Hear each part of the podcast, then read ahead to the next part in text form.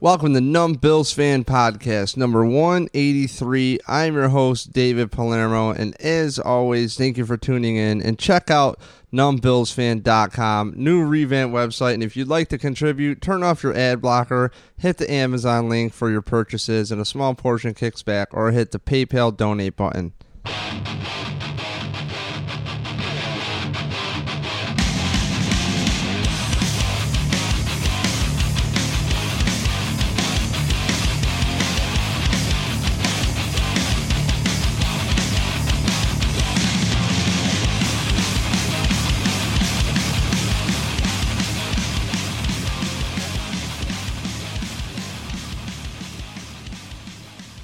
Haven't seen me in a while. It's been a minute. I understand. Uh, did a video with Adam Deacon um, about a month ago, and for some reason the audio didn't come through, and that was really awesome. So, want to let you know. Um, follow along. If you don't see it at the bottom of the screen, you're on audio right now. Follow along at Numb Bills Fan, pretty much everywhere. And the latest is always on numbbillsfan.com. And if you hit numbbillsfan.com, uh, you'll see a revamped site. I will be writing, uh, making more videos, and really this off season I've had to focus on retooling. And when there's really not much to cover, believe it or not, promoting the podcast righteously takes so much time. And then it's almost like the more you know, the more traction you kind of get with people listening. You kind of want to sound more quality, I should say. So I should say informed. Um, it started out as a slapstick kind of podcast, and then um, thanks to Eric Turner and uh, Cover1.net, I had access to the sidelines uh, last season. So they pulled some strings to get me there with Kevin Masseri. And uh, I got to see how things worked, and I thought from that point on I should be a little bit more on. Uh, I should at least be able to do the whole professional thing if I need to. But as always, I'm your favorite goofball here. And if you don't know, this is a Buffalo Bills program by the uh, flag over here hanging off the little PV stack. So, welcome to uh, the crib. And I'm your host, David Palermo, here with you today. If you'd like, uh, we're brought to you by Punch Drunk Sports Podcast Network. If you don't know, follow along Punch Drunk, great sports podcast. Uh, comedians Sam Tripoli, Jason Tebow, and Ari Shaffir um, Sam Tripoli might be on a hiatus right now. Not totally sure. But if you like to have some fun thoughts, like just really entertaining, go down a fun adventures alley of outside the box thinking, you should check out Sam Tripoli's other podcast called Tinfoil Hat Podcast. Hands down, one of my favorite podcasts ever because uh, as you can see, I'm wearing a Cro-Mags shirt.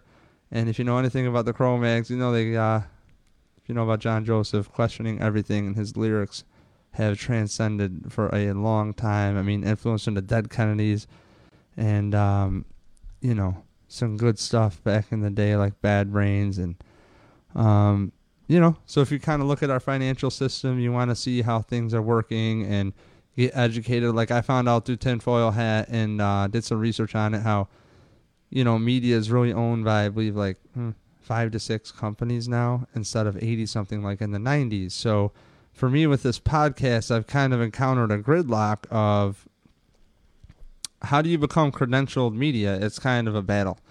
So no matter how consistent I can be or whatever, I just had to cross my fingers and I hope that the Buffalo Bills will let me on the sidelines if I said if I send a message, you know, myself, which they'll probably look it up, say, Oh, he says fuck, shit, asshole, whatever, and he won't be allowed to come on the sidelines because we don't like how he talks. I don't know if that's how it'll go down, but that's kind of what I assume. And if I'm the Bills, I want to control the message as much as possible, and clearly they are.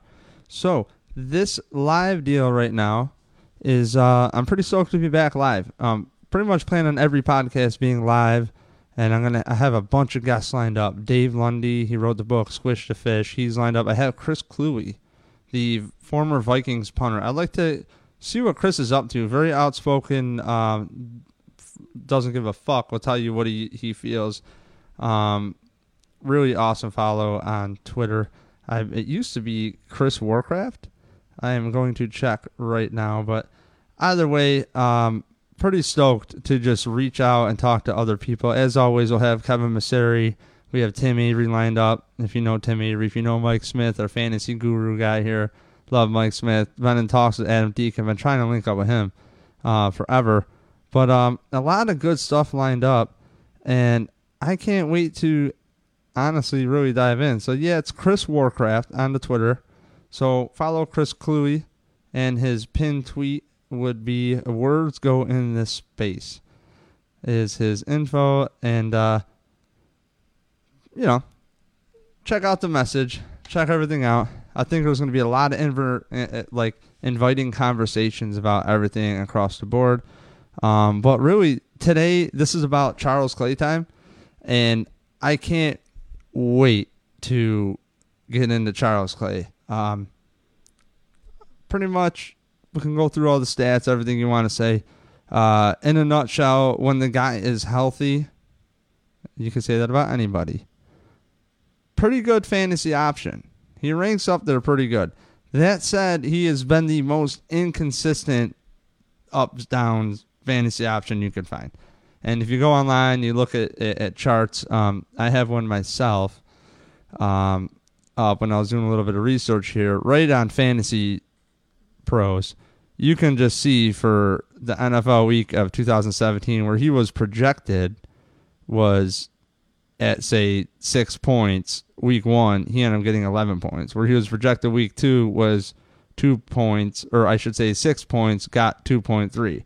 Following week, he was projected at 5.2 points, really got 9.9, and then the following week he got 11.2 points. But he's he's always been predicted for about six points a, a week to maybe five.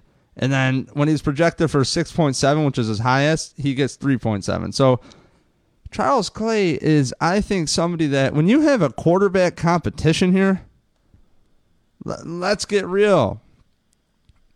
We have a three headed quarterback competition here. Here we go in Buffalo. So, um, what we got going on is the tight end being the quarterback's best friend. It's supposed to be the safety valve. All right. And the way I look at things is this if you want to be a stats guy, all right. I'll read you off a little bit of stats, okay? So, first of all, when you want to judge a tight end, to me, the tight end is one of the hardest positions in the NFL. You have to know blocking schemes. You have to work at your blocking schemes. You have to learn how to run routes. It's not that easy, meaning you have to be smart. You have to learn how to read defenses.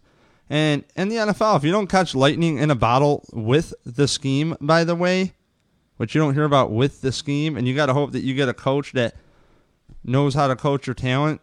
An example Tyrod Taylor and Rick Dennison. What does Tyrod Taylor do well? Throw the ball deep. What did they do? They trade away the guy who goes deep and catches the ball all the damn time, Sammy Watkins.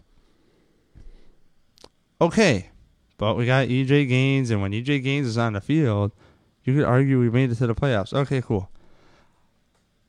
Charles Clay, you can't judge Charles Clay just on receptions. I've been that guy that's just like, no, no, no, he's a complete tight end this whole time. He really is. But if you're somebody who has hated Tyrod Taylor or will say he doesn't get rid of the ball, which we can all agree, you go to the stadium, as much as I love Tyrod Taylor, it's I love Tyrod Taylor because he is a dual threat.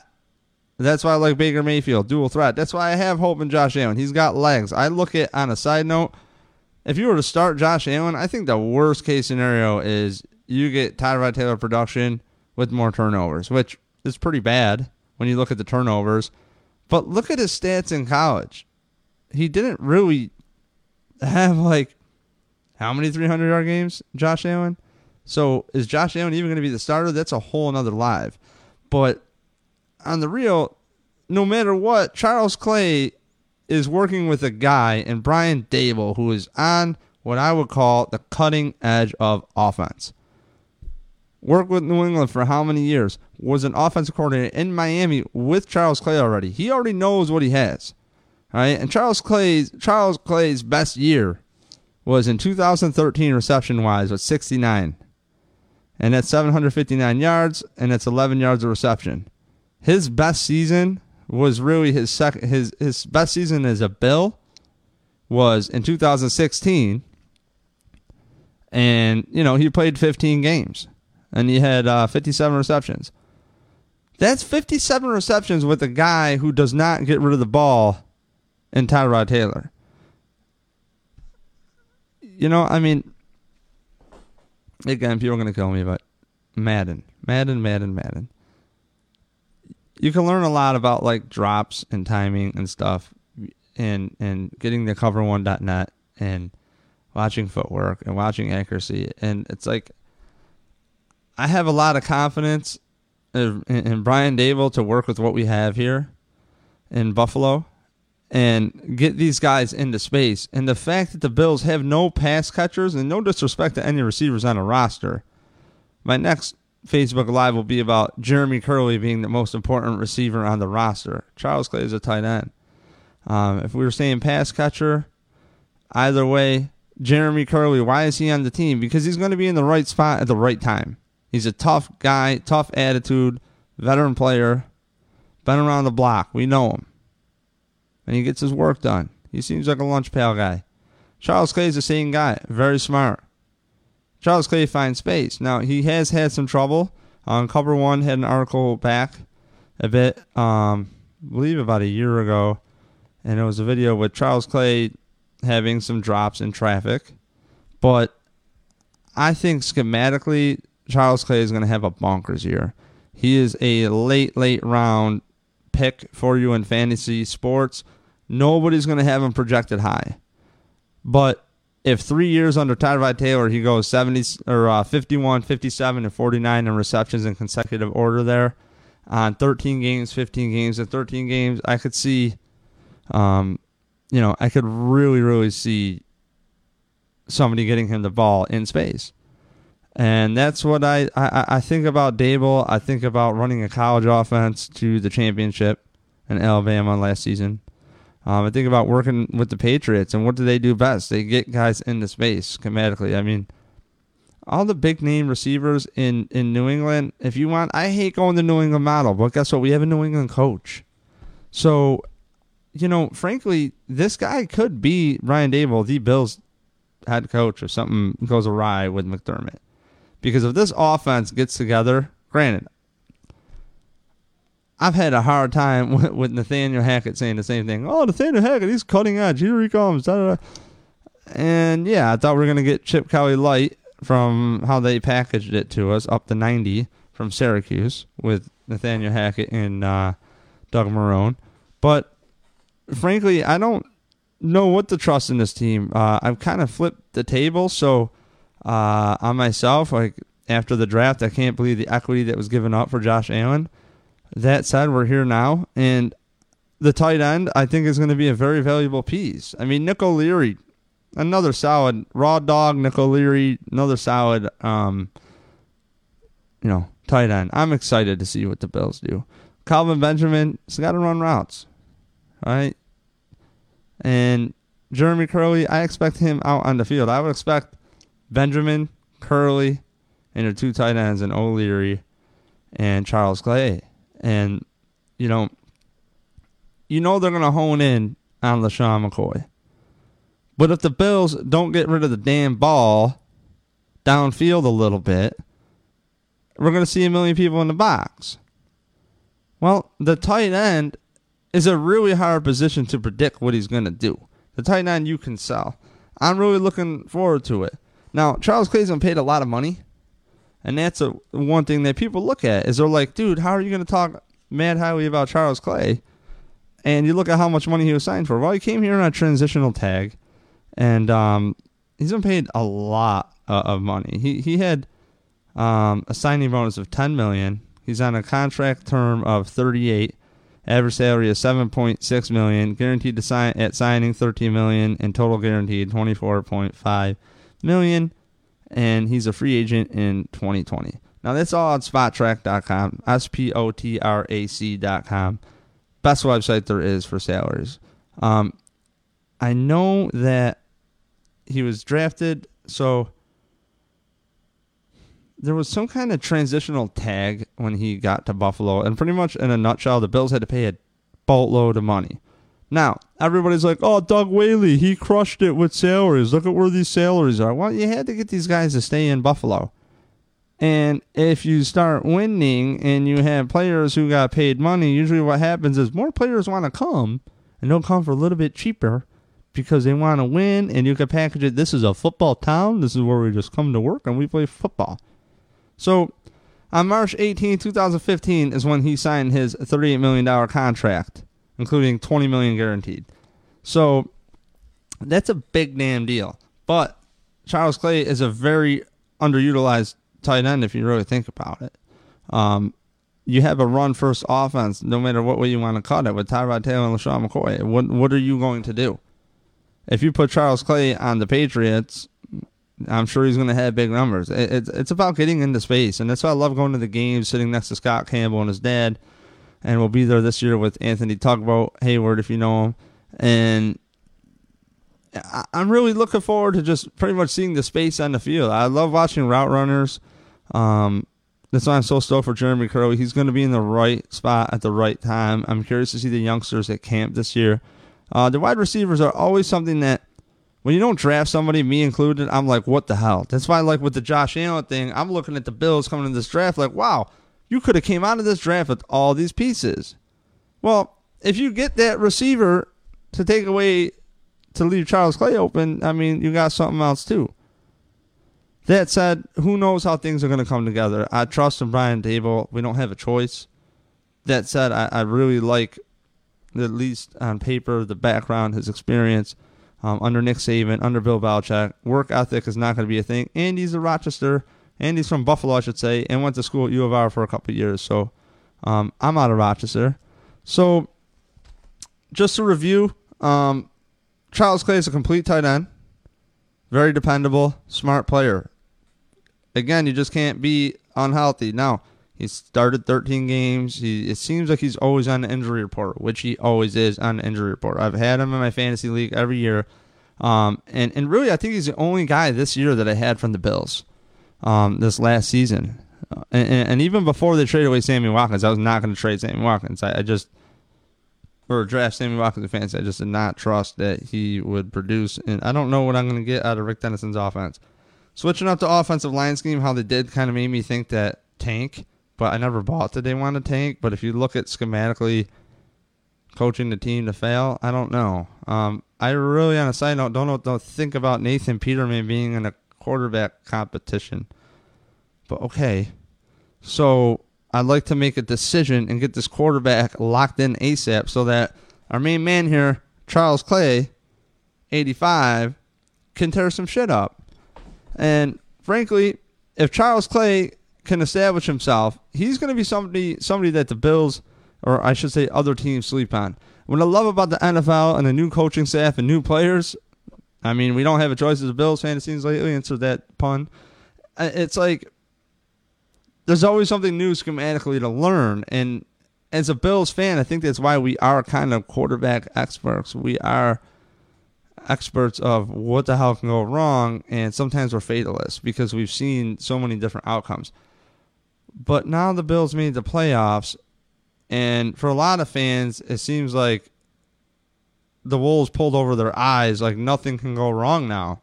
And it's like, whoa, whoa, whoa, whoa, whoa, whoa, whoa, whoa, whoa. Did you just not have blunt force trauma for 17 years of bullshit.